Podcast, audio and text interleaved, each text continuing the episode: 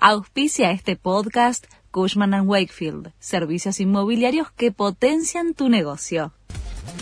La Nación presenta los títulos del jueves 12 de octubre de 2023. En medio de la escalada del dólar blue se conoce la inflación de septiembre. El INDEC informa esta tarde el IPC del noveno mes del año.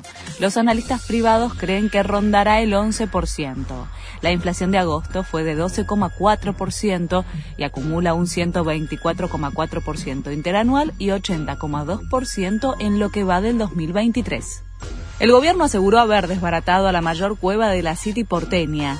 Fue tras un allanamiento en la calle San Martín al 140 en el marco de un operativo policial que se desarrolló durante toda la noche.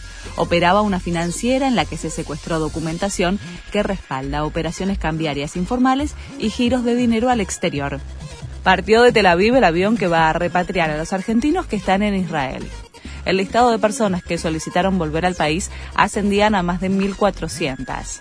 El Hércules C-130 de la Fuerza Aérea había aterrizado anoche en el aeropuerto Ben Gurión para realizar un puente aéreo hasta Roma y desde allí muchos de los connacionales volverán en diferentes vuelos de aerolíneas argentinas. Encuentro clave entre Estados Unidos y Palestina para detener la guerra. Según confirmó un funcionario de la Organización de Liberación Palestina, Mahmoud Abbas tiene previsto reunirse mañana con el secretario de Estado de Estados Unidos, Anthony Blinken. Abbas es el titular de la autoridad palestina en Cisjordania, que perdió el control de Gaza frente a Hamas. El FBI alertó que el antisemitismo es una amenaza persistente para las comunidades judías y las instituciones de Estados Unidos.